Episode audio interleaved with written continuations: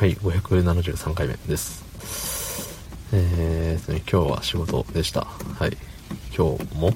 今日は？はい。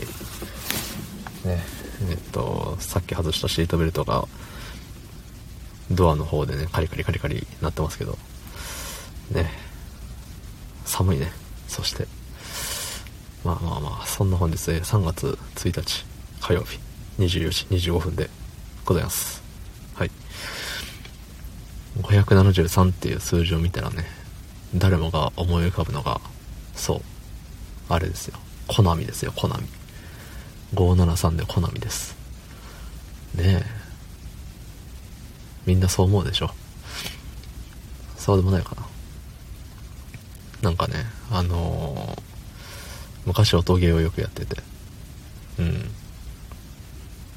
ギターフリークスとドラムマニアをたしなんでたわけなんですけど、そう。それでね、あのーまあ、どっちもそのコナミの音ゲーなんですけど、そう、コナミの音ゲーゆえに、その、なんていうの、その、573、573っていうその数字に対してね、なんか、あれなので特別な感じがあるんですよ。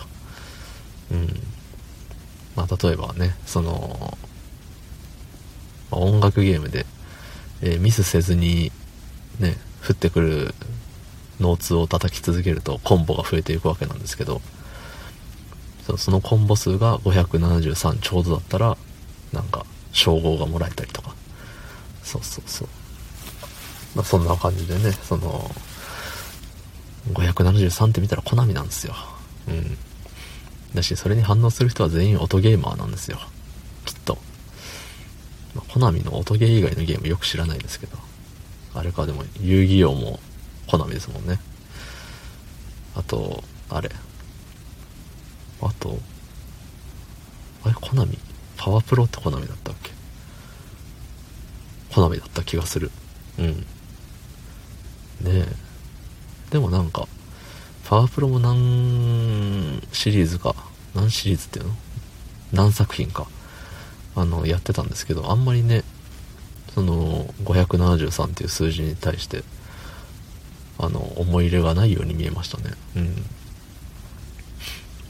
まあ、そのね、野球っていうゲームで、ゲームっていうか野球というスポーツで、573っていう数字を出すって難しいですもんね。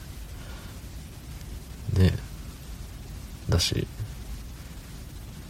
うん、そう、そういうことです。はい。思ったよりね、この、573はコナミって読むんだぜっていう話が盛り上がらなかったですね。思ったより。